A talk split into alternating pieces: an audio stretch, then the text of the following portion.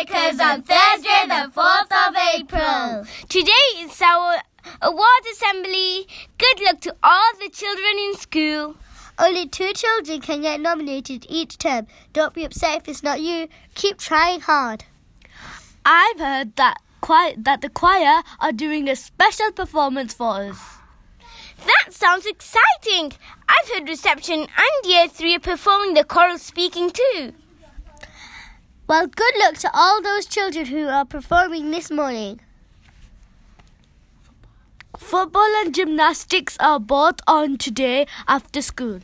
And did you know that year 6 are going to a trip to the air raid shelters tomorrow? Also, it's year 2's first Friday tomorrow too. And finally, welcome to all our parents who have come to watch our awards assembly today.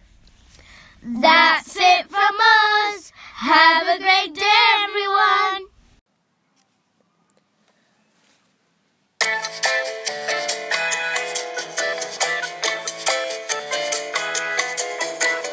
Well done you, for keep on returning. We wish you all a very happy learning.